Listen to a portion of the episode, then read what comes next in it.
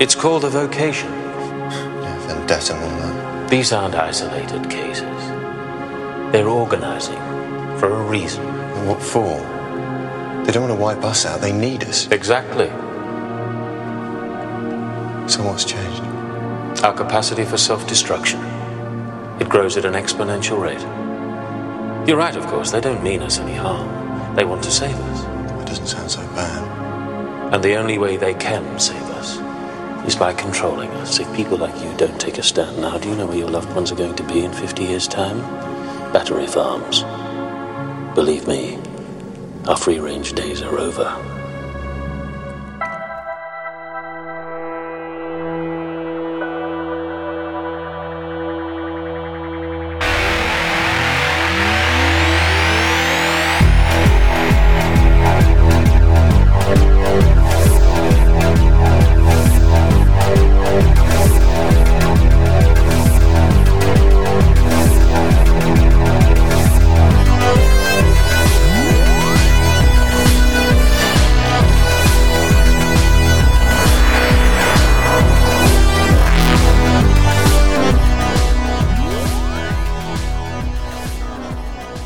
Welcome back to Who and Company. This is episode 62. I'm Brent.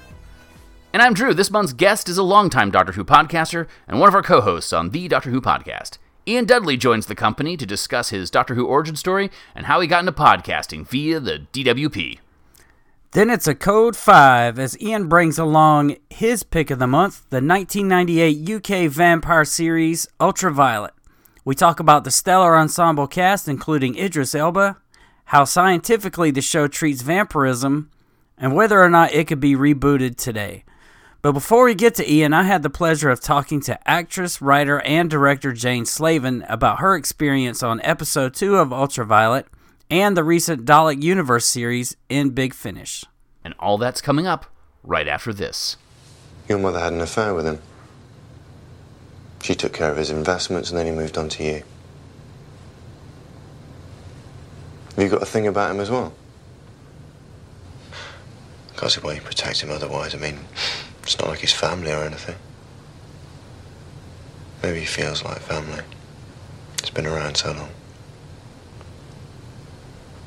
Is that what you want? Were you terrified you'd end up like your mother? Because it seems to me she wasn't good enough for him. I only take those who want to go. That is a lie. He begged my mother to go with him. She refused. And you think she made the wrong decision? Well, you'd have to ask her that. My five year old daughter didn't choose to go. They don't just recruit, they kill. You're the ones running the extermination program. You're like Nazis. Just because they're different. They're entitled to fight back. It's war. Please welcome back actress, writer, director, published novelist, and friend of the show, Jane Slavin. Hey, Jane. Hey, nice to see you again. I can actually see this time. yeah. So uh, I saw earlier that your uh, your attempt to make pesto didn't go so well. Oh God, no, no. Well, I mean, it wasn't that it was bad. It was just that it wasn't as good. It did cost an absolute fortune to make, and um, it was a bit, bleh. you know, I was expecting it to taste like. I'd been watching, I'd been watching the Real Housewives of New Jersey, Oh, and um, I know these are very low influences here, but there was a whole thing on Italian food and pesto and making it with a pestle and mortar, and I thought, yeah, I just I love doing things like that. I love making hummus and things. Uh, no, this was this was not good. well, that's Yeah, all right. it- I mean, it cost it cost such a lot of money, and it's just this tiny little jar that I've made. It's yeah, no, I'm not doing that again. It's a waste of time. right. Well, I also discovered you are a world class hula hooper. Is that right? World class. I don't know. Where did you get that from? Oh, I saw it in your bio. Oh my goodness me. I do you know I've I hula hoop occasionally in my garden. hmm Um, but I wouldn't say I was world class or even street class or even in the house class. Oh, street class. yeah. Yeah, there's a group that Oh. meets uh meets up around here at the park near my house during the summer, and they all hula hoop, uh, if that's a proper verb, and they play play guitar, recorders, whatever else anyone wants Oh to my bring. and- god, yeah, There- that is amazing, though, isn't it? yeah. I've actually, in fact, let me just show you. Hold on. I've, I have a recorder here. With Oh, nice, very nice. so, nice. um, yeah, it's all a bit retro hula hooping and recorders, isn't it? Or do you think we're all trying to recreate our childhoods? oh, nothing wrong with that. Yeah, I think that's what I was doing with my hula hooping. So our other guest this month has chosen Ultraviolet as their pick of the month. I, you were on here a few years ago, and we talked about uh, the fall and rise of Reginald Perrin, Mm. and uh, that was a lot of fun. Do you know, I can't believe it was a few years ago though, because I know. was, yeah. it was like lockdown. Lockdown happened, and th- th- they're like dog years, aren't they? Those years where we spent recording in the cupboard and not seeing people for months on end, and it's I, true. I, I can't believe those years have gone. I was supposed to start rehearsing a play the week of lockdown, Mhm. and I'm just about to start rehearsing it now Wow. two years later. I know. Wow. Can't can't quite believe those years just disappeared. I know. Um. So did it? Oh, did it go okay for you as well as it could be? Or Um The- lockdown. yeah. Yeah, I mean, yeah, I was lucky enough. You know, I a lot of my work is audio, so I was lucky enough to be able to just record in my bedroom in the wardrobe and not not starve. Um but you know, I knew I know so many freelancers who would just cut loose, who just didn't do anything for that whole time, you know, especially people in theater and really and lots of TV stuff was cancelled or postponed or pared down because the budgets they're spending so much money on COVID security. They have to, you know, cut the cast in half. So I would imagine, I've- especially yeah, in so- theater when you don't have an audience. Yeah. Oh no, terrible, terrible. So even if they could get the cast, whether they'd get people in to see it, you know, it, Yeah. impossible. I did. I went to the theatre this week, and that it was the first time I went to Hampstead Theatre in London, and it was the first time the theatre was packed, and there was a queue around the block, and it was just, oh god, it was. I felt a big whoosh of optimism that maybe we can do this. You know. That's great. So yeah, I was lucky with my lockdown. Um, and I was lucky. I've got my daughter. She's 18. We get on really well, thank God. and um, so we were here together, not going insane. Well, I mean, we did go a bit insane.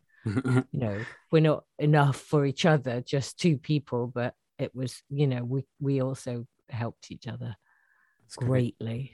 Yeah. That's good.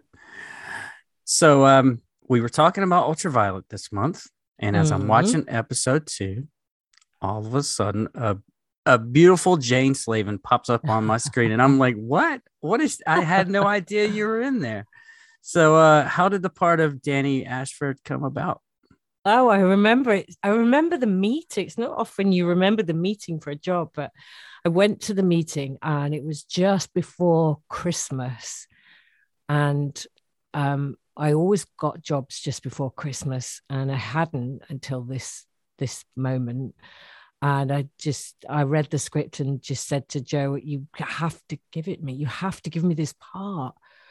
I loved it so much. I didn't know anyone I didn't know who was going to be in it. I just knew that I had to play this part. Um, and um, they gave me the job. So all, almost on the spot, which was fabulous. And then um, uh, and then they gave me squash lessons. Oh, to go. right. Yeah. I had my own personal squash coach. It was fantastic.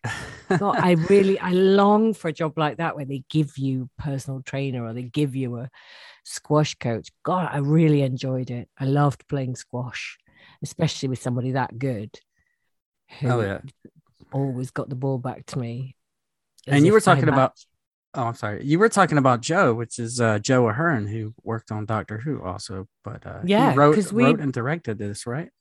He did, and we became he we became friends. I think it might have been his first directing gig, Mhm. but we became friends forever after that. We meet a lot to this day. And um, yeah, I love him. And in fact, this summer, I was away filming in Budapest with Joe. He was directing a series for Channel 5 um, over here uh, called Deadline.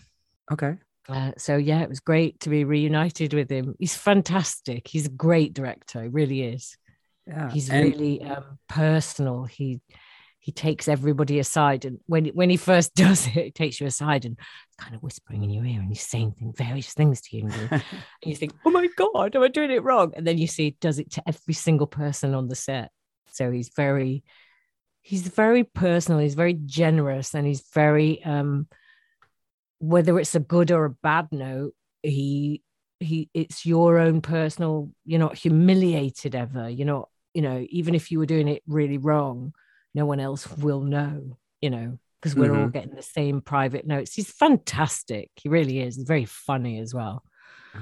That's Um, great. Yeah. So w- it's 20, 20 some years ago now, isn't it? And we're still Yeah. friends. So Yeah, that's um and working with Jack Davenport and a fairly new actor called Idris Elba must have been fun. oh, oh Idris.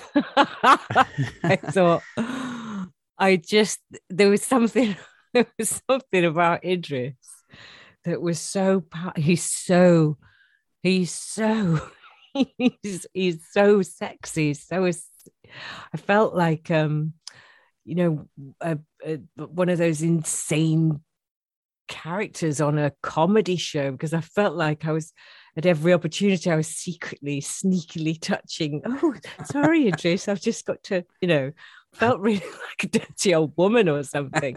He's he's he's gorgeous and he's so bright and he was very humble and brilliant. He's a brilliant actor. Um yeah and joe said he i i thought i was keeping it very secret that i was lusting after him. Everyone i mean everyone male and female lusts after idris. Um and joe said he said i think i even remember you chasing him around the set at one, s- at one stage. I was i'm sure i didn't. Um but anyway i think that's all in joe's head. I think he's just being mean to me. But yeah idris was idris was really really good. And jack davenport i just re- i just read a book called asylum by patrick mcgrath. And um it was dedicated to jack davenport. So the first thing i said to him was are you jack davenport of asylum fame and he said, "Oh, God, somebody's read the book." So yeah, it's actually quite. I think it won the Booker Prize or something. I don't think it was like an unknown book or something. But yeah, Jack. It was great to work with Jack, and also um, uh, Susanna Harker. She was Mhm. great, absolutely great, and we laughed pretty much constantly. I love her. I'm still in touch with Susie as well. So yeah, it was a, it was a great job. Yeah, it sounds like it was. Um, the last time you were here, you talked about playing Anne Kelso in the Fourth Doctor Adventures, and I was so sad that that character had to leave. But she came back last year in a series called Dalek Universe. So, uh, she did. tell me about that. Was that the plan all along to have her come back and do a a Dalek was- series with? It David was Tennant? the plan all along, and it was really it was so hard keeping that, like just saying, "Oh yeah, Anne, Anne's gone forever." It was really hard keeping Sturm. I'm terrible at keeping Sturm. I find myself saying absolutely nothing, like, "Oh, I can't really talk about this at all because I don't know what's a spoiler," and you know, um, even who you've worked with, you can't even say uh, oh yeah, I've just spent three weeks working with David Tennant because to uh, Whovian, that's a massive spoiler, isn't it? Uh, right, yeah. Obviously. Mhm. Or, you know, a picture of me and Tom together, or Christopher Eccleston, or, you know, Chris is also a big friend of Joe's. Oh yeah. Um, see, we're all linked in this in this universe. I have uh, always wanted to hear some of Tom Baker's Green Room stories. I hear they're legendary. They are legendary, you know, and it's the thing, it's one of the things I miss most about being in studio because um uh, Tom still records, but we it's all remote.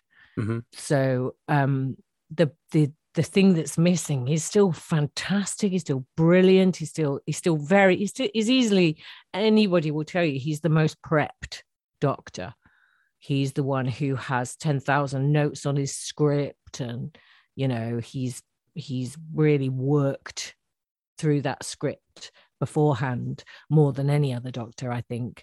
Um uh but the thing that's missing from a remote recording with anyone really is the crack in the green room and the the chat and the those stories and interactions. And so yeah i, I really miss that. He still emails me and but it's not the same as you know Uh-huh. I get, I get an email every week from him with something funny but it's not the same as you know spending two hours with the man you know Yeah. So, uh, do we know if Anya's coming back in the future? again Oh, you can't say. I would, you know, I would always never say goodbye to these characters. Would, would you? no, no. but um, you know, they're great characters. Mark Seven, um, and um, Anya, I think work really well together. I love Joe Sims as well. He's so um, he's just really an exemplary human being. I can't actually express how much I admire and love that man. He's really a great man. He's also very funny as well, but he's just this gorgeous, compassionate human and does lots of good and and also fantastic actor as well. So yeah. Um, so you know, would I would never say goodbye to that um, particular um, pair of companions. All right. Um, have you listened to all of the Dalek Universe yet? I haven't listened to it, so I've completely forgotten what happens. I am right now. I am in uh, the Dalek Protocol, which just happens right before that with Tom Baker. Oh, I see. So you haven't listened to Dalek. Ah, well, you've got a treat in store. Yeah, it's coming up This, soon. do you know the scripts are? Um, I can't believe I talked to you before I recorded that. I think I did. It was before I recorded that. hmm Um, the scripts are beautiful. I mean, really moving, wonderful. They were written, I think, during lockdown as well. So we all had a whiff of of grief and retrospection, and um, we all had this thing that we were carrying with us, and that we took to the recording and I used it in a really positive, vibrant, wonderful zest for life with all of the things that, you know, in the way that you can only really appreciate something. Or, or often you can only really appreciate something once it's gone. And uh, we'd all lost people. We'd all um, gone through the pandemic. We'd all lost hope. We'd all lost normality. Um, and these scripts are, oh, they really are beautiful and exciting. And we just did all the things we did and said all the things that we needed to do and say to recapture our zeal. hmm So I think, yeah, give me a ring when you when you've listened to them if you agree with me. I just that they were so lovely those scripts. Well, that sounds fun. It looks something to look forward to. Mm. And Jane, as always, it's a pleasure to talk to you. And thank you so much for being here again. Oh, it's my absolute pleasure. I'm sorry for just talking about Idris's just incredibly desire, desirable physique. He, is an amazing person as well. Mhm. Um, but yeah, the thing I took from Ultraviolet before I go is um, Joe's magical brain that he created that, that he can create these extraordinary worlds that are completely believable, even though, you know, they're totally surreal. it just seemed entirely possible. The whole of Ultraviolet, didn't it? It's like incredibly realistic, really. What you just assumed. Well, obviously this this is real. Mm-hmm. You know, however bizarre, and he has a real punch on for that. He's very he's very clever. Um, I hope he never listens to this because I don't want him to know how much I love him because he is too um he's too, he's um he's too insulting a friend for that. he's one of those people who say, you know, he sends mean text messages. Uh-huh. So um yeah. He's very good at world building and uh, and dialogue. I- I really picked up on- is yeah, yeah. I didn't he did he kind of did doctor who really behind my back when he did the tv thing. I had no idea he was doing it. You know i'd go for coffee for coffee with him and he'd say yeah you know i'm in cardiff and um it's like, oh right okay. Or where, wh- wherever he was i think it was yeah it was cardiff wasn't Mhm. it that they recorded that. So um yeah hopefully next time he does it he can uh, give me a part. Oh, that would be great. Oh my god wouldn't it be great be great to get on the tv as you know i don't know could play anything be a monster. I'd like to be a monster an alien. I never know whether i even when i get the script i think am i an alien? Is this how can she breathe out there if she's not an alien? But you know find out usually halfway through the script that i'm entirely human. Oh, so so disappointing isn't it when you realize you're just a human right. Well, thanks, Jane. thank you How's she doing? She's unlikely to crack early, and I'm not sure how much she knows. I'm not convinced she knew she was a decoy. As for the experiments, I Yes, well, I think we can make an educated guess there. I hope none of us thinks this interest in blood disorders is down to philanthropy. What they're researching is pollution, contamination of their food supply. Yeah, well, good. Maybe they'll find a cure. Because we've got some common interests. About as common as humans and cattle. What did we do when we discovered BSE was a threat? Did we go looking for a vaccine? No, we went for the most direct, short term solution. A cull. They've done it before. The Fire of London. Or do you really think that was a happy coincidence in the middle of a plague? This month's guest is a longtime podcaster that you can hear regularly on the Doctor Who podcast. It's Ian Dudley. Ian, welcome to Who and Company. Hi guys, uh, I'm very pleased to be here. Well, it's about time. I, I have to say, having gone back and looked through some of your previous guests, I feel entirely not worthy to be here. But thank you. Well, thank you for joining us. Yeah. Well, let's start from the beginning. When did you first discover Doctor Who? Well, compared to I think some of your guests, Doctor Who in the UK is just not the same as America, uh, and the reason it's not the same is that here in the UK, certainly for my generation, it was just part of the cultural landscape. Uh, it was just a thing that everybody watched. It wasn't a genre show that fans watched. Everybody watched it. It was on, you know, Saturday night TV. It was part of just a regular background that, you know, all families would watch it. Everyone knew about it. So I grew up watching it behind the sofa, so my mum tells me, um, and watched various episodes during the Tom Baker era. And I remember being terrified. I specifically remember being terrified of the, the robot parrot in the Pirate Planet, much to my later embarrassment, because it's not really that scary. Um, but in terms of becoming an actual fan, as opposed to just a a member of the public who watches the program, which almost everyone of my generation was, um, the pivotal moment for me was an aunt bought me Target books, in particular bought me Doctor and the Daleks by David Whitaker, and I loved it. And then I would go out to the local bookstores and start buying more Target books based on the covers and how cool they looked, and just consumed these books and loved them.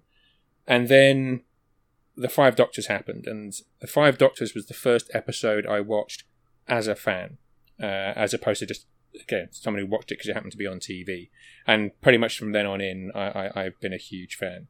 And there, there was an, another part of that journey was the Radio Times did a 20th anniversary special on Doctor Who, which did sort of you know an episode guide to all the, the previous seasons and sort of the most notable companions and monsters. And I remember buying that on holiday with my parents and just reading it and reading and rereading it until I'm pretty sure it just fell to pieces. Um, and I have a copy now, but it's a one that my wife bought me. My original one is long disintegrated into pieces. We're three years away from the 20th anniversary of modern Doctor Who. Is that Yeah. true? Am I doing math correct? I think I'm doing math correct. Yeah, yeah, That's yeah. horrifying. That's horrifying. It is weird, yeah. It is weird to think that we're now in what are we in? We're in the Tom Baker era, effectively, uh, of the new new show. I mean, it's not quite the same because there's been a few years where there's been gaps or there's been, you know, episode light years. It's not been the same as you know. You go back to the Hartnell era where there was you know 48 episodes in a year. But yeah, in terms of the general longevity, it's pretty much there. Yeah, that's amazing. So, in all that time that you've been a fan, um, which Doctor has grabbed your attention the most? Who's your favorite, or do you have one? Uh, it is a classic fan question. I, I have a soft spot for Tom. I've always had a soft spot for Tom. Um, he's the first Doctor I remember, and like James Bond, everyone has a soft spot for the first one they remember. Um, but Peter Davison was my first proper Doctor, and the one that I you know first watched. I've always, I mean, again, I'm, I'm going to say all of them now because that's what us fans do. Um, I've always liked Patrick Troughton, though, particularly from again from those Target books. When I when I read those Target books, uh, at the very beginning of my fandom, some of those stories, like uh, the, the Moon Base or Tomb of the Cybermen, I found really, really evocative, and I loved. I mean, it sounds bizarre to say this. I loved Pat Troughton's character as presented in those books, and I've always had a bit of a soft spot for that particular era as well.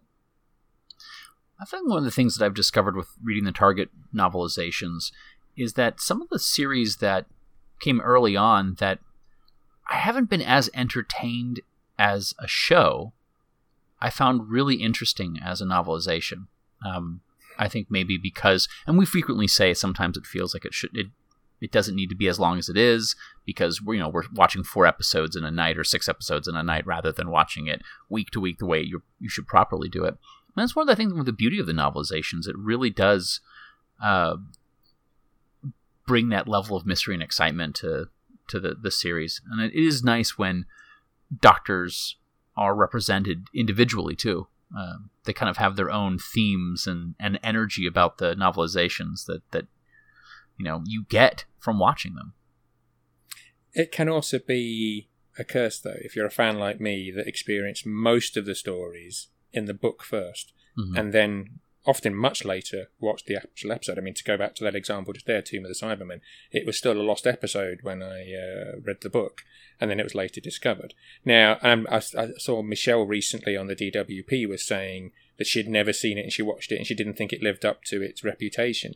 And I can kind of get that, that there's bits of it that are, certainly from modern eyes, a bit shonky.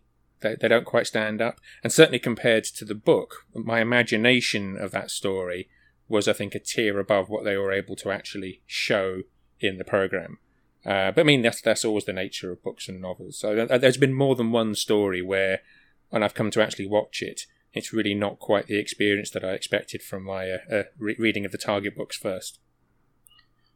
I I mean I'm a librarian. Reading reading in books that's the way to go with me, and and you know it, it's kind of hard to beat your own imagination. Brent and I just watched Tomb of the Cybermen recently for for an episode, and it's just I, I really enjoyed it. In fact, I think I liked it better this time around than I did the first time, Yeah, which I was too. not expecting to. Yeah. Is there a, a, a favorite story that you have, either in Target or on television? Um, I think there's, there's a few. If I had to pick one, it would probably be Remembrance of the Daleks, the Sylvester McCoy story, uh, which is one that comes up, I think, uh, a, a fair bit. Uh, I think this just has got everything. It's got the action, it's got the coolness, it's got a very mysterious Doctor. I think it's paced perfectly. It's got some great special effects for the for the old show. Um, so that's one of my highlights. But the, the other ones I would go to regularly. Any of the other, there's certain stories that you, you know you show to new people you're trying to introduce to the, the thing. The Five Doctors, I still go back to the Five Doctors quite a lot because it's a great 101 introduction to hey, this is what Doctor Who's about. Um, Robots of Death, love Robots of Death. Can watch that over and over and over again. Uh, Spearhead from Space, another one that kind of another rebooty story where again you can go in relatively cold and it kind of explains the show's concepts to you. So yeah, they, they were probably the, my, my go-to uh, episodes of the certainly the classic era.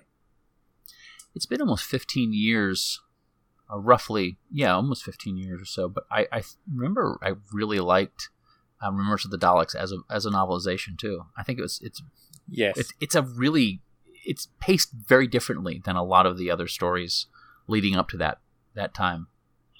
and it really fleshes out what you see on screen. A lot of the Target books, especially the Terrence Dicks ones, tend to be very by the numbers, and then this happened, and then this happened, and it's it's pretty much just a novelization treatment of the script.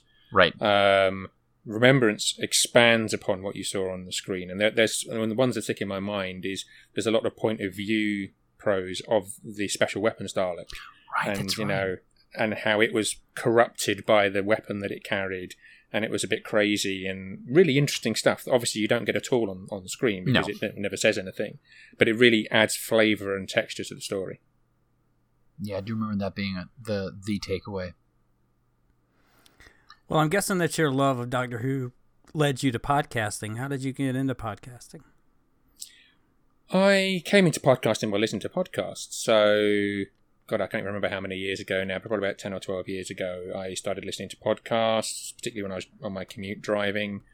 Um, and I'd got back into Doctor Who. I kind of, like many people, I kind of, my, my fandom went away a lot during the, the, the hiatus. Um, and I did, I listened to loads of different podcasts, sort of tried different things. A lot of them just didn't click for me, but the Doctor Who podcast clicked for me and I enjoyed it and I enjoyed the interplay between the different hosts. So I started listening to that fairly regularly. And then they, at the time, they had uh, a website with a forum. Remember forum software on websites? You know, you get that anymore. um, and I first joined the forum and was a fairly active member of what was a reasonably active forum. And then uh, volunteered to be a moderator on there, which is what Michelle did as well. In fact, we, we were both the moderators on the forum. And then after a little while, uh, James at the DWP invited us to do a little sort of five minute piece recording about Big Finish stories. And we got into a regular piece of doing these little five minute bits. And then from there, I kind of escalated up into the, the main podcast and have been pretty much doing that ever since. Albeit we took our own little hiatus for a few years. But uh, yes, that's 10 years now I've been doing the DWP, m- minus the hiatus in the middle. I didn't realize that was your first podcasting experience because I, I remember listening to those when you first joined and uh, doing a lot of Big Finish audios with uh, with Michelle and having Mm-hmm. um, the theme song coming in on each of your segments. Yeah, Yep. Yeah. That was my, my first ever time podcasting. I hadn't done anything like that before. I, I mean, I'd done a few other things that were sort of vaguely similar. I'd written reviews for a DVD website way back in, when DVD was new. Uh, and I'd done some YouTube stuff and things like that uh, around drums. But uh, no, podcasting, that was my, it's my only podcast I've done other than the odd guest appearance like this. That's really cool. I was just thinking about podcasting just in general, and um, uh, realizing that um, it's been ten years. I've been doing podcasting for ten years as of like two weeks ago. it's like that's a decade. That's a, a substantial chunk of my life. Weird. And it's and you know I wouldn't have wouldn't have been into podcasting if it wasn't for Doctor Who. I mean, it's been ten years of Doctor Who podcasting. Yeah, it's, it's weird, and, and particularly because it's changed so much in those times. I mean, when I was first doing it ten years ago, it was a bit of a niche thing, and now Mhm. everyone in the world is listening to podcasts. They're they're huge. It's it's it's a very different thing to what it was. It's a lot more respectable now than it used to be. Maybe not our podcasts, but podcasts generally. Well, I think also because it seems like everyone has a podcast or has guested on a podcast, and and sort of, I think everyone understands a little bit what goes into it. Um, Hmm. And you know, we can all be very snobbish about it if we have to, but uh, otherwise, you know, it, the, the technology has also grown in a way that it's it's become a lot more accessible, which I appreciate. Yeah, yeah, yeah. I, I don't tend to get too involved in the, the publishing side. I do editing and I do recording, but uh, for us, James handles all the publishing side of stuff. Which again, I think we make unusually complicated. I think it could be easier for us, but we've been doing it a long time, so we're kind of stuck up in our ways. Well, Ian, you've you've reviewed a lot of uh, Big Finish audios over the last ten years. Uh, are there any that stand out for you? Mostly the classics. Chimes of Midnight. I love Chimes of Midnight. I can listen to that over and, and have done, listened to it many times. And indeed, listened to it with my family who are not Who fans in the way I am, or indeed audio fans in the way I am. Um, there was a companion chronicle with the toy the toy maker. I forget the name of it off the top of my head now, where it's um, I can't remember the companion's name either. This isn't going to go over very well. Um, it's the one where the universe is collapsing in and crushing, and it's. Oh, that does sound familiar. Doctor- what's the Eighth Doctor's female companion? Which one? Charlie? Lucy? Spin off. Charlie. Charlie? Charlie. Yeah. It's Charlie, yeah. She's Ch- Charlie and the, and the toy maker, and she's trapped in this world, and the world is collapsing and crushing Solitaire. down. Solitaire, that's the one. Yeah. That was brilliant. I, I absolutely loved that one. Um, Sword of Orion, the Cybermen story, the Cybermen series, the standalone series. Right. Uh, I remember I Davros being very good as well. Um, lots, lot, lots of stuff. I mean, they're, they're, uh, it's very rare I've listened to a, a big finish that I've really, really disliked. There've been some, but mu- for the most part, they're, they're, they're good, solid stories. when we frequently talk to folks about Big Finish, and just kind of just a, a departure from Doctor Who, um, one of the things that I think we've, I think Brent and I most frequently say is, you know, if, if you if you didn't really enjoy Colin Baker's stuff, or you know, didn't enjoy it as much as the other ones, you know, always give it a chance with Big Finish. Is there is there um, an actor, a doctor, a companion, a writer, a, a, any character that you feel like just Big Finish really celebrates it much better than than they got a chance to be celebrated on the show?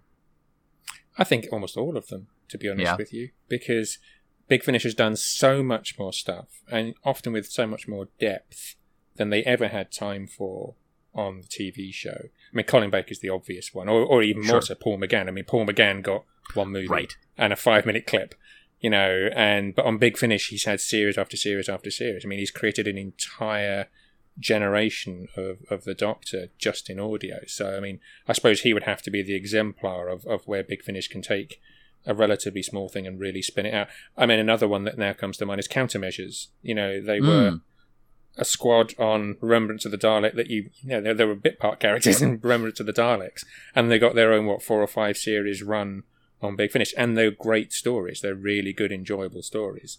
So, yeah, they, I mean, they've done this loads and loads of times. Ne- ne- I think nearly every character they turn to is bigger and better and richer for having been in Big, big Finish than it would be on just the TV alone. I had a conversation last week with um, a new friend who had never watched Doctor Who. We were just talking about how daunting a a feat it is just to get involved. You know, do you go and start back with you know 2005? Do you start with Rose and make your way up? You know, or do you watch like one or two episodes to see if you're going to like Doctor Who? You know, it's, it's such an interesting conversation to like get to know a person uh, and make those suggestions on how I like I think they would best go about it because it's, everyone's different.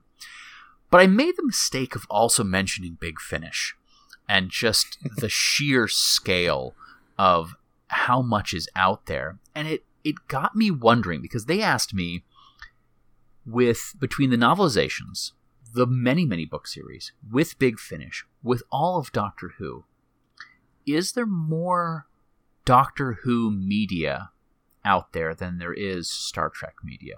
Now I know that if if the answer is yes, that may change in the next couple of years because it feels like there's it's sort of like there's a 10 year gap between when they should have been celebrating Star Trek's 50th anniversary on what's going now because there's like seven or eight Star Trek shows. But do you know between books and audios and stuff like that, is Doctor Who has it eclipsed Star Trek? Did either of you know that? The sheer scale of, of extra media? I don't know for sure, but I would say that it has, especially with Big Finish. Sure. That makes sense. It's the um, only other show I can think of other like Star Trek and Doctor Who are the only two that has such a wide expansive life outside of its initial television show. Star Trek has a lot of books, though. Yeah. Hmm. Yeah, Almost yeah. all written by Peter David. I, I would I would hazard a guess that Doctor Who might have always been ahead. Yeah. Because it did start four years earlier and had more material for a long, long time. If you think, you know, Star Trek didn't really get out of the gates in a big way until the movie and really Next Generation. Next Generation is when it really got out of the blocks and started creating lots. There, there were the books, but, you know, they were coming on at a rate, but you had Doctor Who books as well. Sure. And meanwhile, Doctor Who had had series after series after series, year after year after year. It was on constantly on the screens for 17 years. So I think it probably was ahead for quite a while. I think Star Trek's done an awful lot of catch up in the last few years. And Sure. I wouldn't want to call it now. I mean, particularly uh, post Next Generation, when you had you know DS9 and Voyager and, and all the other shows, and there's been many shows now since, as well as spin off. I wouldn't even want to try and c- call it at this point. But uh, I, I, don't, I don't think it's necessarily a new phenomenon. I think Doctor Who's probably been ahead, certainly at various points in its, its history, if not all the time. I think I'm just going back to your earlier point where you're saying for you as a viewer, you know, Doctor Who is all, something that's always been on, and for me as a viewer in in the states, Star Trek has always been on, and so it's you know you go to any thrift store and there's going to be a Star Trek book on the shelf. You know, it always feels like it's kind of been ubiquitous. It's always been there, um, and so maybe that's kind of skewed uh, my view of it. Um, I'd be curious. I'm a numbers guy. I think it'd be really interesting to see kind of how that stacks up. Maybe if I'm sure because the internet is what the internet is and fans are what fans are. There's probably a really handy pie graph out there that'll that'll help me out. I'll I'll, I'll take a look at that. And if I find it, I'll I'll post it on our social media. Someone has definitely gone and done that. Oh, abs- I'm sure they're updating it weekly. I had no choice. There's always a choice. They can't force you to do what you don't want. No, they force you to do what you do want. They're very big on free will. They gave you a boy. A boy who wouldn't grow up, who'd never tell his parents, a boy with no soul and humanity you thought you could abuse with a clear conscience. What went wrong? I couldn't. Of course not, because he wasn't a child. Probably been around longer than you have, whatever his body looks like. That doesn't work for you, does it? And of course, you couldn't relive the experience on video. Bit of a disaster, really. So you went back to boys like Gary. No matter you were contagious. What's the difference? They're taking over one way or another. And you have no qualms about that? Humanity. I missed out on humanity. Haven't you heard? Well, and that's the thing about fans. The fans like to do that kind of stuff. And, and you know, anytime we have a fan on the show, uh, you know, we invite them because we know that Doctor Who is not the end all and be all of their fandom to to bring a show that is non Doctor Who to talk about. So, Ian, what show have you brought to talk with us? I have brought a show called Ultraviolet, which is not the Milla Jovovich movie, but a BBC, no, sorry, but a British uh, TV series from 1998. Uh, only ran for six episodes and was made by Joe Ahearne, who would later go on to do a lot of Christopher Eccleston's series of uh, Doctor Who. And it's a little bit of a curio. So only over six episodes, it was never picked up and repeated. And it showed on Channel 4, which is not one of our sort of, sort of front and centre stations here in the UK. But those of us who watched it at the time absolutely loved it. And it's got a great sort of mini cult following. Um, not necessarily the easiest of things to find over the years, but uh, I, I loved it back in the day, and I, I still really enjoy it when I rewatch it now. And it, it's uh, quite an unusual little show, and I think it's one that more people should should be be aware of and, and, and view because I think it's a great little bit of TV. I, I'm one of the, the reasons I also wanted to bring it to this is I'm really curious to see how your modern eyes view it because I've got a little bit of that nostalgia thing. You know, I watched it on broadcast, and you always have a little bit of you know the rose tinted glasses for stuff that you watched back in the day, especially things that were potentially a bit groundbreaking back in the day. You know, the, the Babylon 5 effect, where, you know, I still think of the special effects in Babylon 5 as being, wow, how can they do this? And of course, these days they're actually very run of the mill. But back then, it was absolute. I mean, I remember watching B5 with my sons, and they just don't get why these special effects are brilliant because they're like, it's not very good, Dad. What are you talking about? It's like, but yeah, but you had to be there, man. So, this is a show that you saw on transmission. Yes, I saw this on the original transmission back in 1998, uh, showing late night on Channel 4. I forgot what night it was, but yeah. And then a few years later, picked up a DVD copy, and for many years, that was the only way you could watch it was by getting. And then it's out of print of DVD for a long time, but it, did, it does now show up on streaming services. So I've been able to rewatch it recently on a streaming service. Drew, had you heard about this before? I had, um, strangely enough, and I'm and I've been trying to think about why I've heard of it. Um, this is uh, let's see. I think I heard about this right when it came out. Um, because at the time I was sort of playing a, a fairly popular role playing game called Vampire the Masquerade, which was um, uh, a very 90s role playing game in which you played vampires. Surprise, surprise. Um, and so one of the things that that company, White Wolf, that um, published is they would come out with source books, and frequently in those source books, it would mention source materials that you could get um, inspiration for other stories.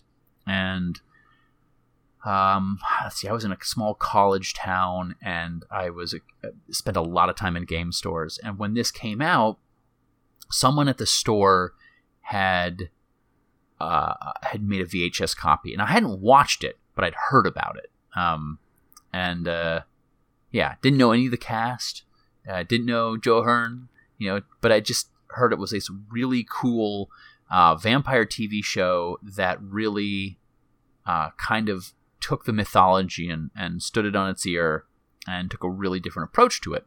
So I gotta say, I probably forgot about the show up until you brought it up for this podcast, and I'm really glad you did because it's one that I'd always meant to to visit. How about you, Brent? Had you ever heard of this?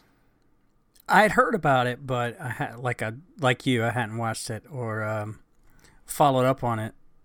Um, I just remember it was a show about vampires, and I was interested in seeing it. So, Ian, when you suggested it, I was like, "Yeah, I remember that. Cool, let's check this out." And um, so, imagine my surprise when I saw all the big names on here. Hmm. Uh, we'll, we'll, talk about, I'm sure. You got Jack Davenport from Coupling and uh, Pirates of the Caribbean, and a very young Idris Elba, among others, and uh, friend of the show, Jane Slavin. But the show itself, I thought, was really good. You had the ongoing element of vampires or leeches that they call them here, taking over the world. But then you had episodes that focused on different aspects of that, sort of standalone. And um, like you had the one episode where the woman's pregnant with vampire DNA, and there's one involving a child porn ring. So it's not just about people getting attacked by vampires every week. But yeah, it was a good show to watch. Really liked it. So, Ian, um, are vampire stories one of your big interests? I'm not a massive vampire fan, but I but I do like certain bits. I'm a massive fan of Blade, for example, the Wesley Snipes Blade, which came out the same year as as um, Ultraviolet. I wouldn't say I watch every vampire thing that's out there. I'm, i did watch True Blood, um, but uh, I haven't watched Twilight, for example. No, no particular desire to either. Um, but bits and pieces. Uh, it kind of depends on the presentation. I find an awful lot of vampire media tends to be a bit campy, to be honest with you. You get a lot of the the callbacks to the, the old Hammer horror stuff, and I think people struggle to take it as a genre seriously, and they tend to fall into a certain amount of self deprecation or self parody, or it just becomes a bit silly, or it becomes a little bit OTT. Um, one of the things that I really loved about Ultraviolet is it takes itself absolutely, completely dead seriously. It doesn't in any way make fun of its premises or its genre. It takes the whole, I mean, there is no jokes at all. There is no humor in this show. Uh, there's no sort of knowing winks to camera or sort of, you know, making fun of the genre stereotypes. It takes itself completely deadly seriously. I mean, it's basically a, a police procedural based around vampires and treating it as a science thing. This is a science, it is a, an infection.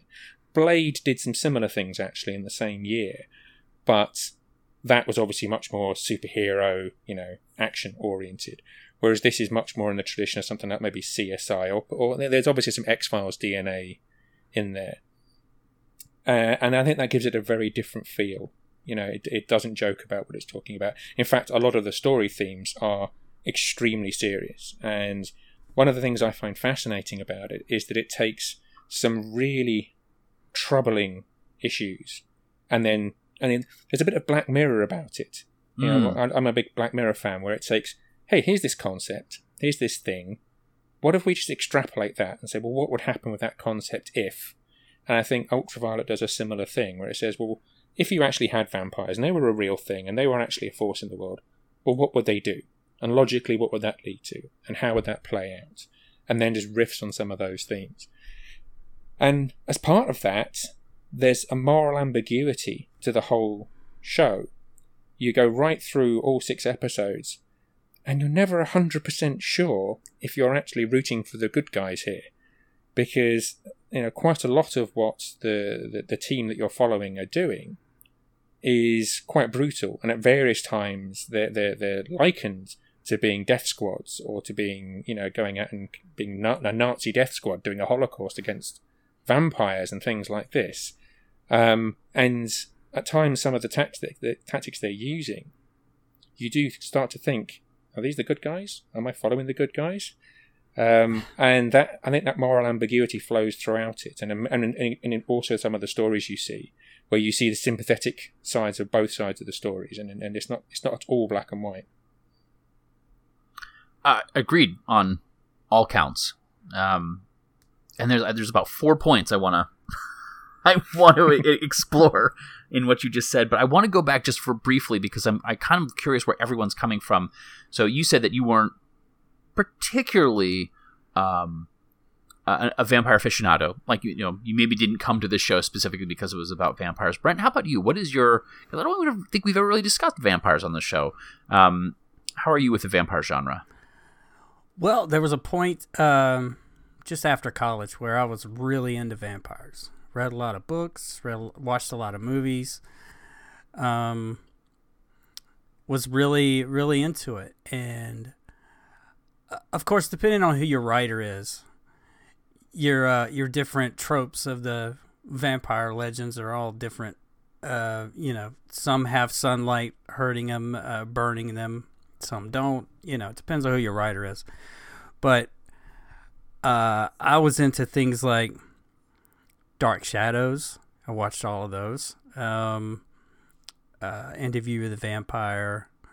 Um, different things like that. When the Twilight movies come along, I, I was really excited about that. I was like, oh, cool, vampires are back. They're going to do this. Oh, no, what did they do? that first film, I was like, this is so horrible. I don't even want to watch the others. And I never have. That was horrific. Uh, but this show, like you said, it treats it uh, as if it were a real thing, and and I really like that. I was obsessed with vampires. Um, and I'm not, I just like obsessed. Almost all of my favorite films from an early teenager forward were, were kind of around that, and and um, this show feels even with six episodes, it has you've kind of drawn some comparisons to X Files, but there's a, a, a certain anthology series feel to it, in that while everything did feed into a, a main story arc, right, us versus them, uh, the themes of it kind of explored different takes on the the genre. In very similar to uh, there was a film early on in the early late 70s early 80s i can't remember what year it came out called the hunger David Bowie and Susan Sarandon, um, uh, where vampires aren't really vampires per se.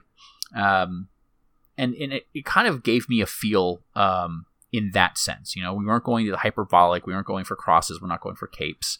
Um, you know, uh, and so that sort of procedural where um, uh, the the actress who who plays March, Dr. March, has a kind of a, um, a Gillian Anderson Scully kind of haircut, and and uh, uh, Idris Elba is definitely not Mulder. Um, is, is is kind of terrifying in his own right, um, but the different story elements that Ahearne writes about kind of plays with that genre in in some ways where I feel like it's sort of a um, if you were reading like six writers take their crack at the at the vampire genre how different can they they feel i re- i appreciate that because like all those stories excuse the pun fed into the same vein um but i found them incredibly entertaining hmm. I think uh, Idris Elba was practicing for playing Luther later on. Uh, yeah, with a lot yeah. of similarities there. Yeah. Agreed. He uh, it's he's he's a very menacing character. Um, I got so excited to see him. I was like, oh, uh, like Brent mentioned, you know, Jack Davenport for for me is always going to be, you know, I, I see him. I think coupling. Um, and the the way he's playing his character Michael in this is so very different from the character he's playing in Coupling. um, it took me a, just a little bit of time to kind of get used to that transition. I, have seen him in other things, of course, but um, you know, uh, this is sort of around the a- same age as as he was when he was he was doing Coupling. Um, but yeah, it's good stuff. And, and the way they put the technology in there as well, so they don't just you know obviously you get the, the it's an infection and there's the sort of the, the element to it, but then they very much take a science based approach to well, how are we going to deal with it. So they have carbon bullets so that they can put wooden stakes through people's hearts with an MP5 rather than running around with a hammer and stake, which makes a lot of sense. Um, and they've taken the idea of vampires not showing up in mirrors and extrapolated it out to nothing can record a vampire. So they don't appear on video, they don't appear on audio, they can't use cell phones, they don't leave fingerprints. And then again, they play with all of that. And one of the things I love is the way they've got the little attachments on their guns that is a camera that's looking down the barrel of the gun. But it's not to be a sight, it's so that if you look in the camera and you can't see them, but you can see them with your eyes, oh, that's a vampire, so that's safe for me to shoot that person and you think, yeah, that's the kind of thing that people would do, and that, that's actually a, a smart application of technology within the rules of the universe that they've just created. Oh, absolutely. Um, the the video camera sight on the gun felt. Uh, I don't know if you've ever done any role playing, Ian, but it feels like um, someone who is a, a game master who has crafted a story perfectly, a vampire story, and the players have kind of figured out what what you're doing and have gone I attach a video camera to my gun so that if they don't show up I can shoot them. And it's just like everything has fallen to the wayside. Uh, yes, no, no, I've played campaigns like that. Yeah, yeah, it, it's um, but it was really good, you know, and it, you know, we don't get to see fangs, we don't get to see, um, you know, no one turns into a bat, no one flies, no one, to my knowledge, moves super fast there's a couple of weird edits where I, I, couldn't tell if they were trying to be moving fast or they just didn't have the technology to do the, the sort of thing that they wanted to do. Um, vampires do explode when you kill them, though. So, uh, what I like about it is, unlike something like, say, Buffy the Vampire Slayer, which of course was already out at the time, um, or was just just starting, right? Because we were we just had its 25th anniversary like two weeks ago. Um, they actually used the death of the vampires as I think twice in the film, uh, in the, in the show, as a way to move the plot forward in in a very brilliant manner. Um, I'm I'm thinking, of course, I think it's episode five with uh, Idris Elba's. Uh, we're gonna spoil tons of stuff here, but like uh, escape in, in definitely the best acting Idris Elba did in that. Um, I think that series uh, yeah. from the uh, the hmm. whatever the warehouse he was he was trapped in and yeah, the, the, that's the other element to this is that there's a few shonky performances, but for the most part, the main cast really put their all into it, and mm-hmm. they give it a great gravitas and a great drama.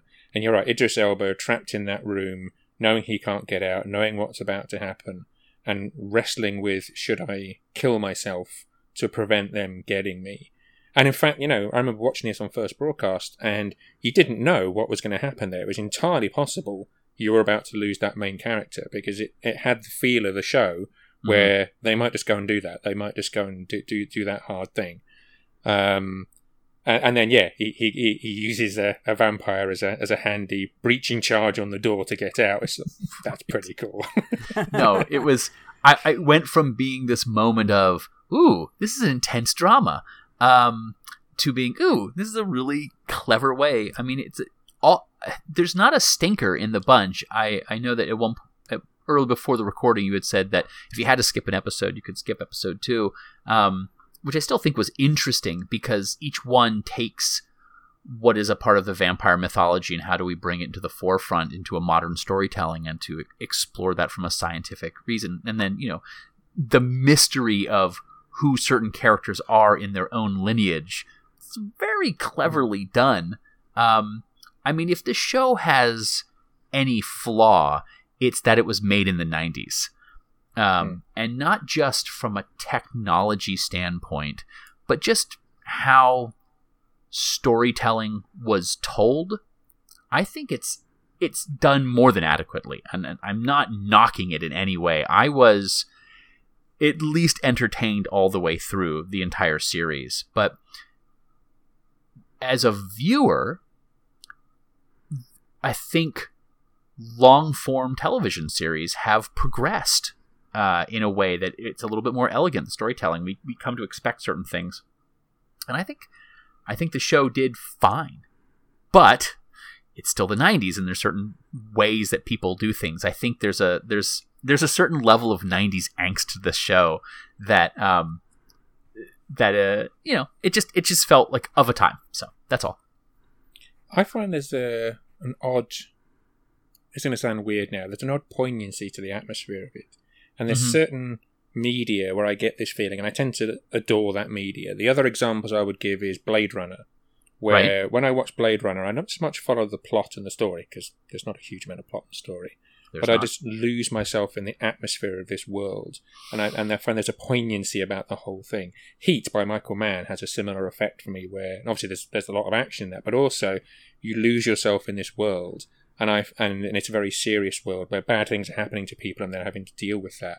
And again, this word poignancy just comes to me whenever I watch these movies, and I get that same feeling about the atmosphere that Ultraviolet creates. That I find I'm losing myself in this little world for a little while, and you know, feeling sadness for the things that's happening in this world and for the situations that are coming up, and it creates that atmosphere that you can kind of lose yourself in. Hmm. But you're right; it it, it, it has aged. There are, I mean, even aside things like mobile phone stuff, because yeah, you know, lo- lo- lots of shows suffer from that. There were a few places where, yeah, it it tripped up over. You know, the, the, the, there was there was one particular one that really jumped out at me. In the the, the third story deals around uh, pedophilia and you know child rings and things like this.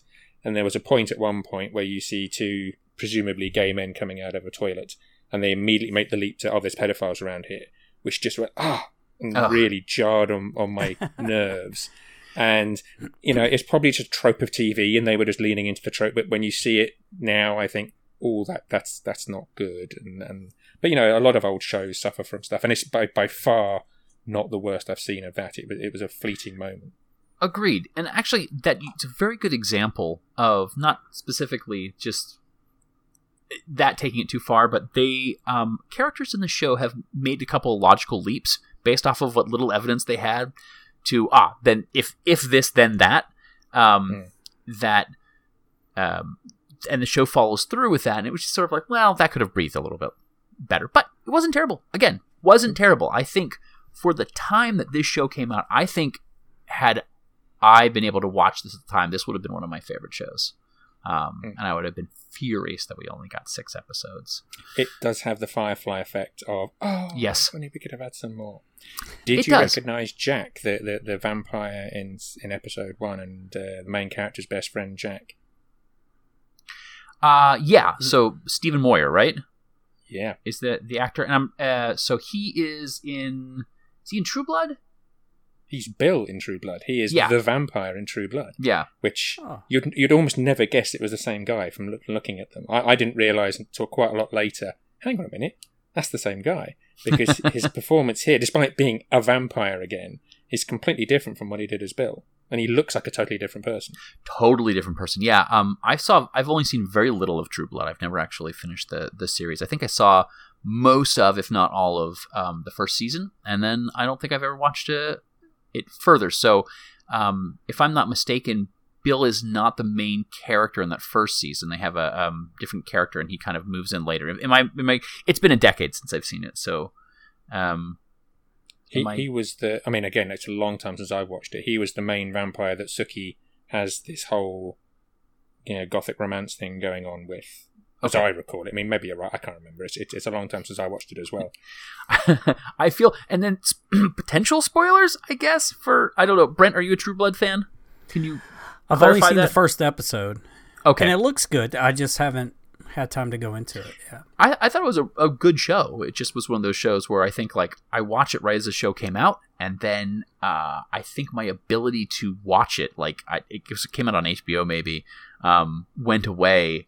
And if I couldn't watch it at the time, I got into something else. Yada yada yada. There's so much good television, right out there that uh, you know, for vampire fans who who really have True Blood, I apologize. I'll probably get to it eventually. Um, I still really like the genre. We I I was doing some research into just the sheer amount of vampire films that that come out, uh, especially in the 80s. Like it's 80s and early 90s. It's amazing. There were three to five vampire films coming out every single year for almost a 20 year period in the United States alone. Um, and then the UK, of course, has like all the Hammer Dracula films that that came out, and those were coming out every other year, essentially, if not every year. Um, it's a it's a really impressive genre that I don't feel like we have really jumped back into in the last ten years or so. Uh, but maybe who knows? We'll uh, we'll be moving ahead with that. I'm sure someone could probably jump up and give me an example of how I'm wrong in that. I just maybe just haven't been going to the theaters and watching them. Oh, sorry, Twilight. Uh, yes, we had a ton of Twilight, Paranormal Romance, uh, and I would like to say this: I actually kind of enjoyed the first Twilight movie. Um, hadn't read the books, and uh, I saw it, and I thought there were some really interesting ideas. Uh, the sparkling didn't bother me as much because, again, you know, it's always an interesting take. Uh, and then I started watching the second. I watched the second one in the theaters, and I, I don't think I thought from there. Not, you know, if you like it, I'm not going to complain. I'm just saying it wasn't for me. Yeah, everyone gets to watch what they like.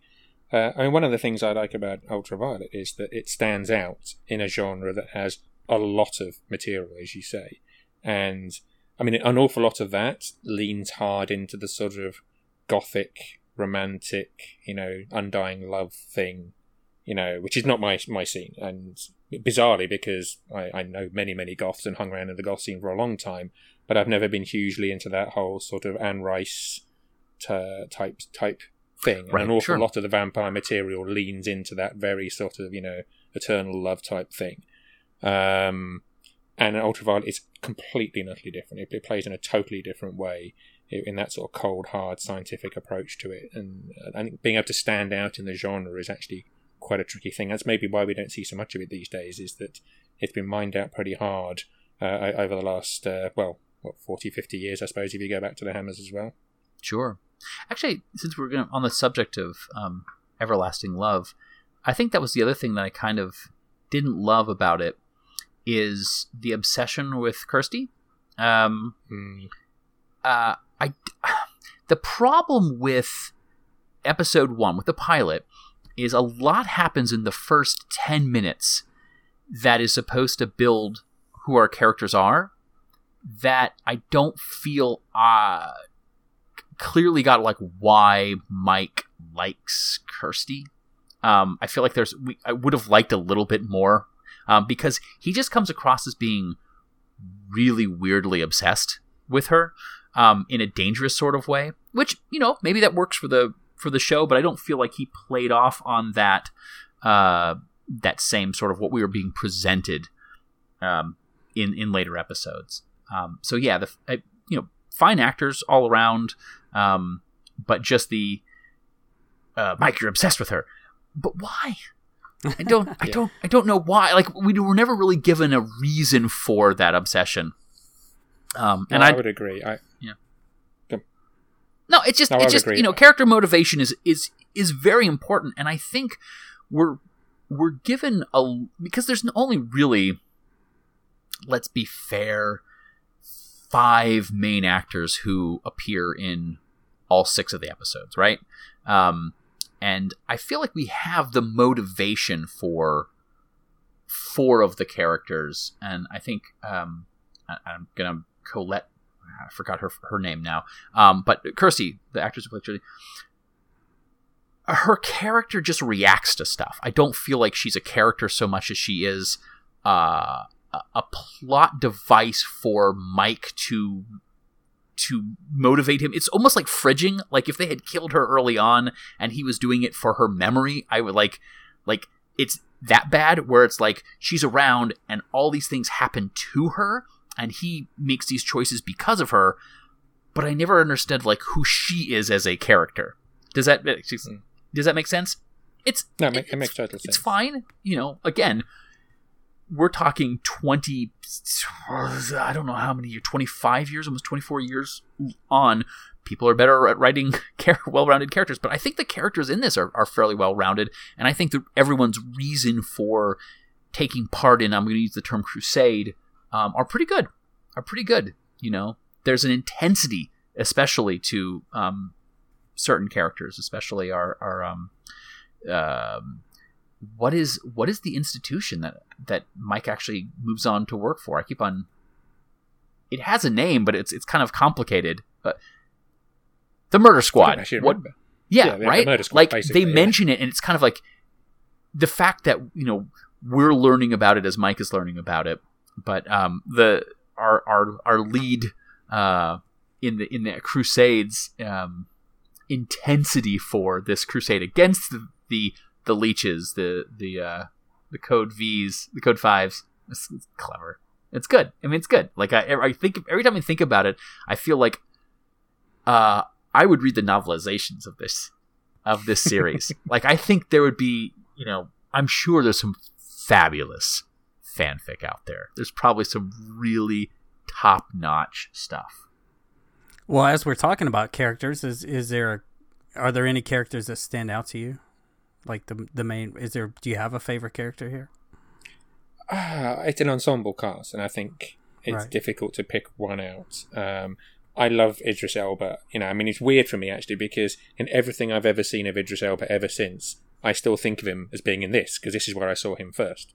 So I still think, oh yeah, look, it's that guy from Ultraviolet. He's turned up in Avengers, and Yeah, I'm the Um, same way. Every time I see him yeah. now, I think, oh, it's Luther, yeah, yeah. because that's where I and him. um, I, I saw a great review of his performance in this that he does lots of trouser acting, by which they mean that whenever he's being serious, he puts his hands in his pockets and stomps around with his hands in his pockets. And he, he and when you see that, he absolutely does this, and he does it in Luther as well. So that's obviously his prop du jour is hands in pockets to to, to show how serious he is. Um, but no, that, I think I think they're all good. I, I, I agree with you that the Kirsty arc is probably the weakest point of the show. Uh, I don't think the character comes over particularly well. I don't think the motivations work all that well. Especially, you know, she, she's just you know been jilted by her fiance like the night before their wedding, and then she seems to essentially forget about that within five minutes and is making eyes at uh, the, the other guy, and it's like none, none of this really seems to quite stack up.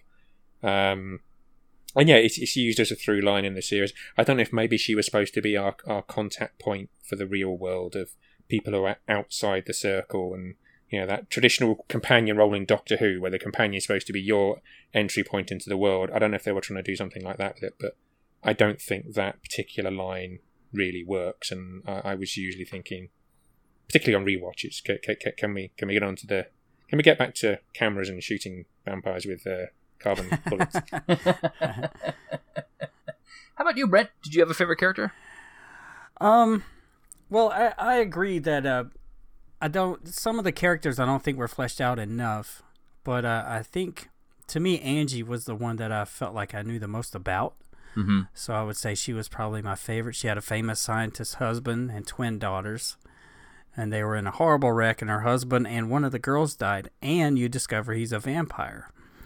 So that part at the end, since we're doing spoilers, the big part at the end, she keeps holding Idris, El- Idris Elba's character off from killing him, uh, so that because she thinks that's her husband. She you can see her desperation that she thought her husband was going to be resurrected, so she's trying to hold him off. And um, anyway, I, I just I felt for her character more than I did the others. Even though I Hmm. love seeing Idris Elba kick ass. Yeah, yeah. No, but, but I- even Idris had, had had a great backstory there that he'd been out in was it Afghanistan he'd been, and then um, a, a vampire attacked his squad, and actually he admits that he ran away. You know, yeah, while all of his while all of his squad mates stayed and tried to fight and all got slaughtered for it, he ran, and that's the only reason he's still alive. And you can see how it burns him up that this action man who wants to go out and fight them, but he's only there because he ran away and abandoned his squad mates. And you know the the the the, the, the, the sort of believability he brings to that story and the depth it gives. What would otherwise be quite a one dimensional character, you know, the heavy. You know, lots of shows have the heavy who just turns up and you know beats everybody up and shoots them without any sort of remorse. But they've actually given some depth and meaning to that, which is uh, I really appreciated, and I thought he did he played it really well. yeah. Agreed. Actually, that moment, and it's it's a very slight moment. They don't dwell on it. There's no musical sting. Um, it just how did you how did you survive? And he's like, I ran. Yeah, it's good. It's good, and and I I I wasn't really impressed with him as a character. I think Elba did a fine job with it because it, he does is presented essentially as the the the muscle uh, and the intimidating guy, and um, uh, that moment is definitely a humanizing moment. We also get the the moment at the end of five where you know we we've already mentioned about him in the warehouse. That was a really kind of cool humanizing moment.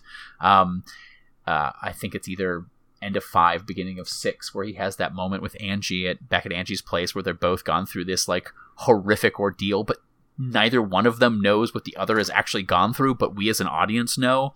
And like you think, oh, this is a Mulder and Scully because they are presented as kind of Mulder and Scully characters again, um, very different from both of those characters, but uh, like it's a will they won't they moment, which I thought was really, really well done. Um, hmm. For me, as far as favorite character, um, it was tricky because uh, you had mentioned kind of the moral ambiguity of of the show because.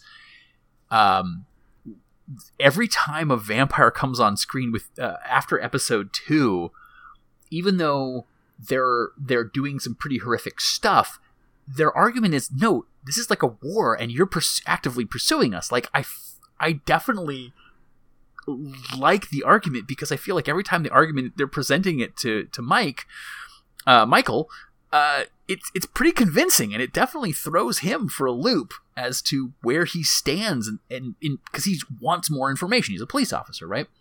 Um, and I really liked um, they call him John Doe for the first episode, and then towards the end we find out he's Dr. Paul Hoyle, um, who is the uh, the vampire that appears in the coffin that they bring into the base.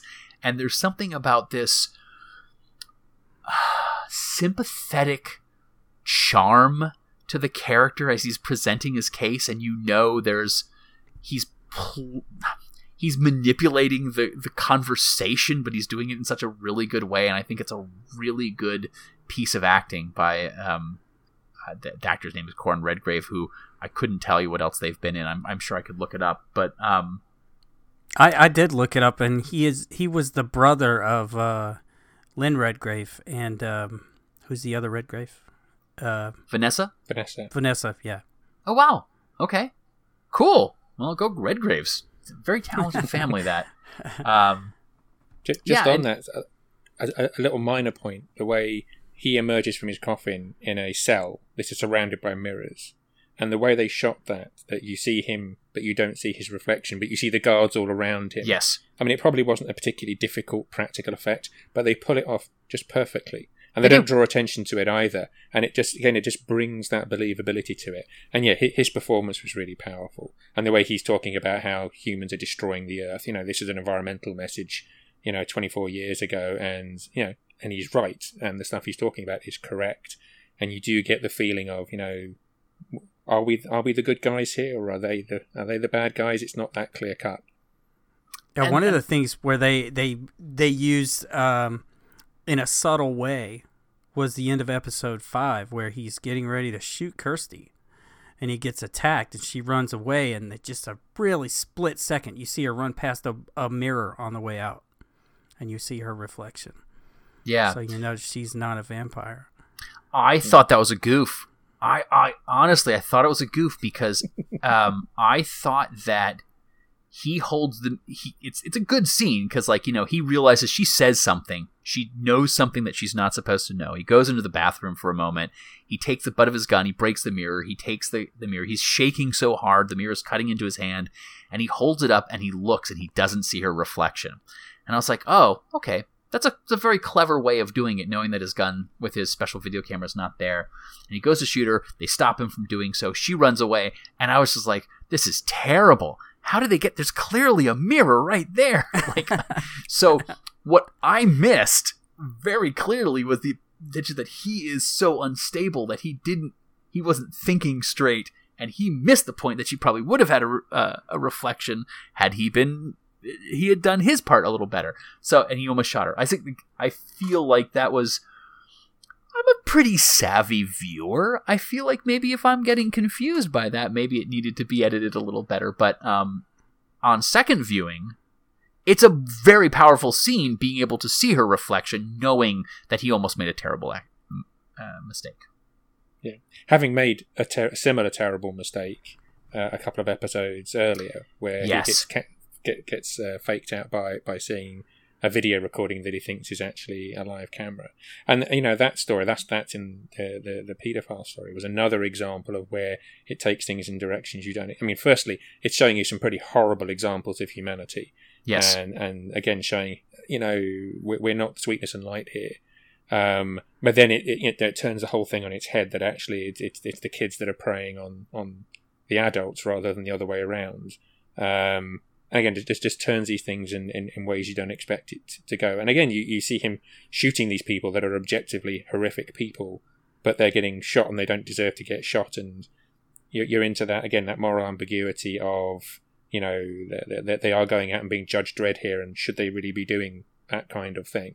It, it's it's there's some really powerful stuff that they play with here, and play it as a very straight bat as well, uh, uh, of, of not trying to you know do you know Star Trek has been famous in the past for sometimes taking moral stories and being really trite about it, Right. uh, or very one-dimensional about it. But here they very much just throw it all out there and show all sides and say, you know what, this this stuff isn't easy actually. I think that episode um, that you were just referring, I think was my favorite of the of the six, um, because even though it it it it does tie in with the greater mystery of what is going on, and actually in a very important way towards the end, what is happening isn't clear until like the last five minutes of the episode, and it's a really good mystery because we the way we are parceled out bits of information. Um, again, uh, bad bad leaps of judgment based off of two gentlemen exiting uh, a bathroom. Um, but in that, st- I, I think in that story, as we kind of learn information, it's a it's a, it's a it's a fascinating way of portraying that. And I do think, I mean, I thought it was fascinating your comment at the beginning of this is like a RPG campaign Mhm. because a lot of these episodes totally play out like like call a Cthulhu story. To be honest with you, Sure. where there's a weird mystery, there's clues, and they're following it up, and then it goes in weird directions, and you t- find out that there's some power behind this that's doing something, and they've got to solve it and figure it out. And I, and I think you're right. A a lot of this plays out of yeah. I, I've played in campaigns with player, parties that would have totally have done a lot of the stuff you see them doing here, including the, the using the vampire as a breaching charge to get out of the door. That that's totally a player move. No, it yeah, it is absolutely. You know, if if I'm running a, a Call of Cthulhu campaign, um, it is not a successful campaign unless uh, all of my players are dead or insane by the end of it, because you are playing a story about uh, madness and death, um, and it's not it's not designed to to be survived. Um, but this show doesn't end that way. you know, we get we only get six episodes. The show ends. Um, how how satisfied were you with the uh, the ending? I mean, clearly you probably I wanted more. I want a season two of it. We're never going to get it. Um, but how satisfied are you with the way the the six episode series ends? I think they land the six episodes neatly. I think it comes to a resting point. It ties off the major loose ends of what they've been talking about then and there. They, to some extent, resolve the who are the good guys, who are the bad guys here, because they show the, the, the, grander plot that the, the vampires have, which then makes it a bit clearer that, no, actually, that this isn't a good thing they're trying to do here. Um, it would have been nice to have seen more. I mean, you've always got to be careful with this stuff because, again, like like Firefly, when you only have such a small amount of content that's of such high quality, you know, it's it's easy to think, oh, we would have had five seasons at this quality. But Mhm. you know, the genre is replete with shows where they had, you know, a great first season and then it fell off a cliff hard and never came back. And actually, its reputation ends up being not brilliant because they never managed to ma- carry on or pushed it beyond when they should have done and, and kept it going past the point where they should have should have killed it off. So who knows? But I, I think there was definitely a bigger story to be told here. And that idea of taking a different concept every week and saying, well, if we're in a world and we've got vampires and we've got all this technology, what if that? Yeah. What would happen if you had a vampire baby in a woman and she was having a what looks like a phantom pregnancy but isn't? And how would you deal with that situation? Or, you know, the generations where someone's skipping over and, and, and things like that, doing the Dorian Gray routine Mm-hmm. you know, th- th- there's lots more of those things that they could have done. Lots more space they could have explored, uh, and interesting directions they could have taken it. I certainly think it could have stood another series or two and kept the quality up. Um, but we'll never know because yeah, it Sure. never got picked up. It never got repeated. I mean, also you're looking at the same writer and director for every single episode, and that's a really difficult thing for one person to have to carry on their shoulders. And in, in the UK, that's that's sort of. I mean, it's certainly less commonplace now than it was, but uh, you. I think of a number of shows where I, I watch it and it's the same person doing all of it, and maybe they only run three or four seasons at most because after a while, I imagine that pressure can be rough. Brent, um, how did you feel about the ending? Were you satisfied as a series end, season end? Yeah, yeah, I thought it ended pretty well. I, it- tied up everything. I thought, uh, for the Mhm. most part, I didn't expect the twist at the end. that Yeah. pulled. That was really good. But wow, that poor Kirsty, she's gonna need lots of therapy. Lots of therapy. yeah, yeah. Agreed. Agreed. No, I mean, I think I, th- I mean, I agree with ex- what you say. I, I think that the um, it it tied up series one. It definitely set up series two, which we don't have. But unlike some shows, I think we're fine with it. I think if we had ended on a massive cliffhanger and not gotten the payoff, I think I, I probably wouldn't have thought as fondly of the show. Because I, I mean, had it done that and I had watched it in 1998, I probably would have been still ticked off. Yeah, That's one yeah. thing I like about um, modern television is that, for the most part, a show knows when it's gonna be canceled or, or end before it does, so they have time to put together a somewhat decent finale. Whereas back in the day, you didn't know whether your show was going to get picked up or not until after your last episode went out. hmm There were a lot of shows in the 70s and the 80s and everything where they end on cliffhangers and you never saw what happened. I think one of the biggest ones I saw was uh, there was a show called Crime Story that used to come on after Miami Vice. And it was in the gangster days in Vegas. And at the end of episode two, these two guys, the main good guy and the main bad guy, are fighting on a plane. The pilot is shot. The, the plane's going down into the uh, into the ocean, and they're fighting each other. And it freezes and goes off and never came back. Well, there's probably a ton of really good fanfic about that one as well. Um, this is for everybody. Um, do you think that they could bring this show back? Like, if this show, I don't know how to how to phrase this. I mean, it, it exists clearly from 1998, but do you think this approach to vampires could work today? Do you think it's too similar to kind of the other? I mean, because there's a lot of popular vampire shows out there. Um, you know, uh, do you think it's too similar to the stuff that's come after it to to really draw the same kind of attention? I don't think I've ever seen another show that's quite like this. You see bits of it. You know, Yeah. if you see the, the very technical approach to fighting vampires, you can see some clear parallels with Blade, for example. But you couldn't possibly say that they're the same thing or that they, they, they ape each other. And you see bits of that in, in some of the other shows. I've never seen another show that takes quite the dramatic approach that this one does. I am. I, I don't think you could carry it on now. I think you could totally reboot it. I think there's a, a great concept in there that could be rebooted uh, and a sort of a BSG style reboot where, where you, you take the core ideas and then you basically start again and, and tell the story again uh, with modern sensibilities and, and you know mo- modern production techniques. And I think there's there's a great show to be made there. Whether anyone will do it, whether anyone will go and mine that hole, I don't know. It, it's a, a relatively unknown show. Th- those who know about it know about it because we watched it at the time, we loved it. But it doesn't have a huge. It's not. It's not like a Firefly where there's this sort of you know loyal fan base out there that's forever going on about you know supporting it and passing it around. It, it it's it, it is what it is, and it's it's it's very much sort of uh, off in an attic somewhere, r- rather than uh, being a major part of, of popular culture. So I don't know, but you, you never know. You never know. You know, you, you might get a Russell T Davies style character who who saw it back in the day, loved it, uh, has now become you know a, a mover and a shaker in the industry, and says, you know what, that's going to be my next thing that I'm going to do. You, you know, you, you could see someone doing something like that. Uh, you know, we kind of mentioned True Blood already. The the end the idea of synthetic blood uh, and then True Blood kind of like it feels like there that idea jumped, but since True Blood involves heavy magic and doesn't take the science aspect of it, I you know it's it's a complete departure from it. But yeah, no, I think it would be I think it would be um, I think if the show hadn't existed and then came out today, um, with you could probably do all six of these stories um, do throw four more in there and give it a little bit more of a chance to breathe and get some time to spend with the characters. Uh, really play up the religion aspect of it versus science.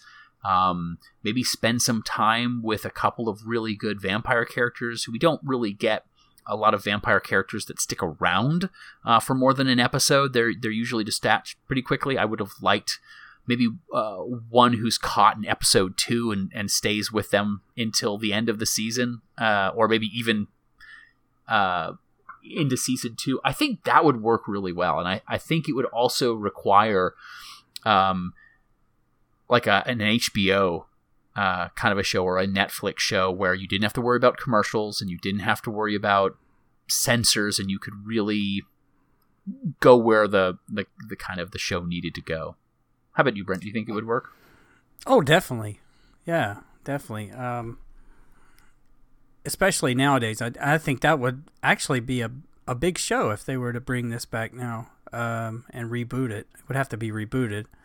Although uh, I think if there was, uh, if they had have done a season two back then, usually your uh, second or third season, your big thing is to expose the secret to the world. So um, right. I think eventually showing the world that vampires were real could be anywhere, causing mass panic. I'm sure that would have happened.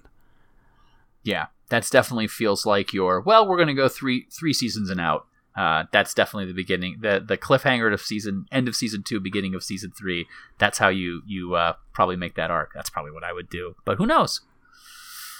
Then they get a spin-off series with some of the more the cuter characters, but you move it to the CW, you throw some superheroes in there. I think on a streaming platform it could find its audience because yeah. I think the main reason that more people don't know about this is it was on a relatively obscure British TV station on like a Friday night or something. And back then we had five terrestrial stations in the UK. We didn't really have much in the way of satellite or cable TV. That didn't really come around until a few years later, and in a big way. There was obviously no streaming. It was prior to any streaming. And I just don't think enough people saw it. And it, it didn't get any international audience. There was an attempt to remake it in America, but it never got past the pilot. And from what I understand, the pilot wasn't great. I've never seen it. Um, we don't generally do a good job with UK shows made from that time period. Like, you know, like I think like The Office has been possibly one of the most successful television programs that isn't a game show uh, that that's come over. So. I think if you make it today, it would it would find an audience. You know, mm-hmm. it, it, would absolutely be on a Netflix or an Amazon Prime or whatever, and a, a much broader international audience would be able to access it than was the, was the case in uh, back in, in 1998, where you know a, a few people like me who happened to be in on a Friday night and not going out to the pub because I was sad at the time. You know, we watched this thing, and you know, there's a there's a few of us like that, but it never had a massive audience. and It never got enough of an audience or enough of a cultural impact to get the hooks you need to, to leverage up and get get renewed and, and become a cultural force. I think today the whole landscape is different, and a, a cool idea like this could really find an audience and go places.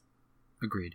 And and for listeners who are interested, if you're in the states, um, you know the, the, only place that you can find this it's it occasionally pops up on um, youtube but uh, tubi t-u-b-i has it uh, the full series it's got very limited commercial breaks um, strangely enough idris elba popped up on several of the commercials um, that uh, while i was mm-hmm. watching mm-hmm. so it was weird to see it cut from him to him now in a hot tub talking about i don't know uh, b&b's or credit lines. I can't remember what it was but um, surreal but it, you know, it's a free streaming service, so that's um, an advantage, and it's definitely one that I think once this episode goes out, I'm gonna kind of po- publish uh, links on social media because I th- I think certainly my crowd, uh, folks I hang out with, would probably, if they haven't already heard of it, would would probably really dig it, and it's such a small time commitment. Um, so that's that's really cool. Ian, before we let you go, uh, are any upcoming projects uh, that you want to let us know about? Uh, only my ongoing uh, work with the, the Doctor Who podcast. We're, we're getting to the end of our Christopher Eccleston retrospective. We just got one or two more episodes to, to go on that. And I suspect we might carry that on and go into a David Tennant retrospective as well. Uh, I'm, I'm in negotiations right now, so I call dibs on fear. Quite a, quite a bit. Hmm? I said I called dibs on fear her. We've uh, yeah, bit bit more material to work with there.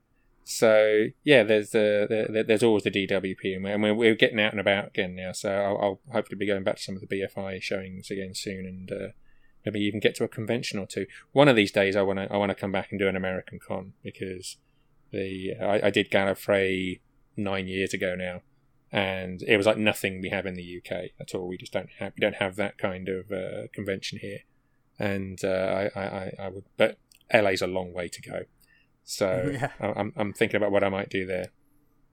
Yeah, absolutely. Love to see you there. It would be cool to be able to to hang out at a con with you. Well, uh, again, thank you so much for for joining us today. Oh, you're welcome. It's been been great fun and great to talk about. I, I've really enjoyed seeing your modern take and how you've enjoyed the show as much as I have, even with modern eyes, for a show that I've been sort of watching as a little sort of uh, guilty pleasure for the last 24 years.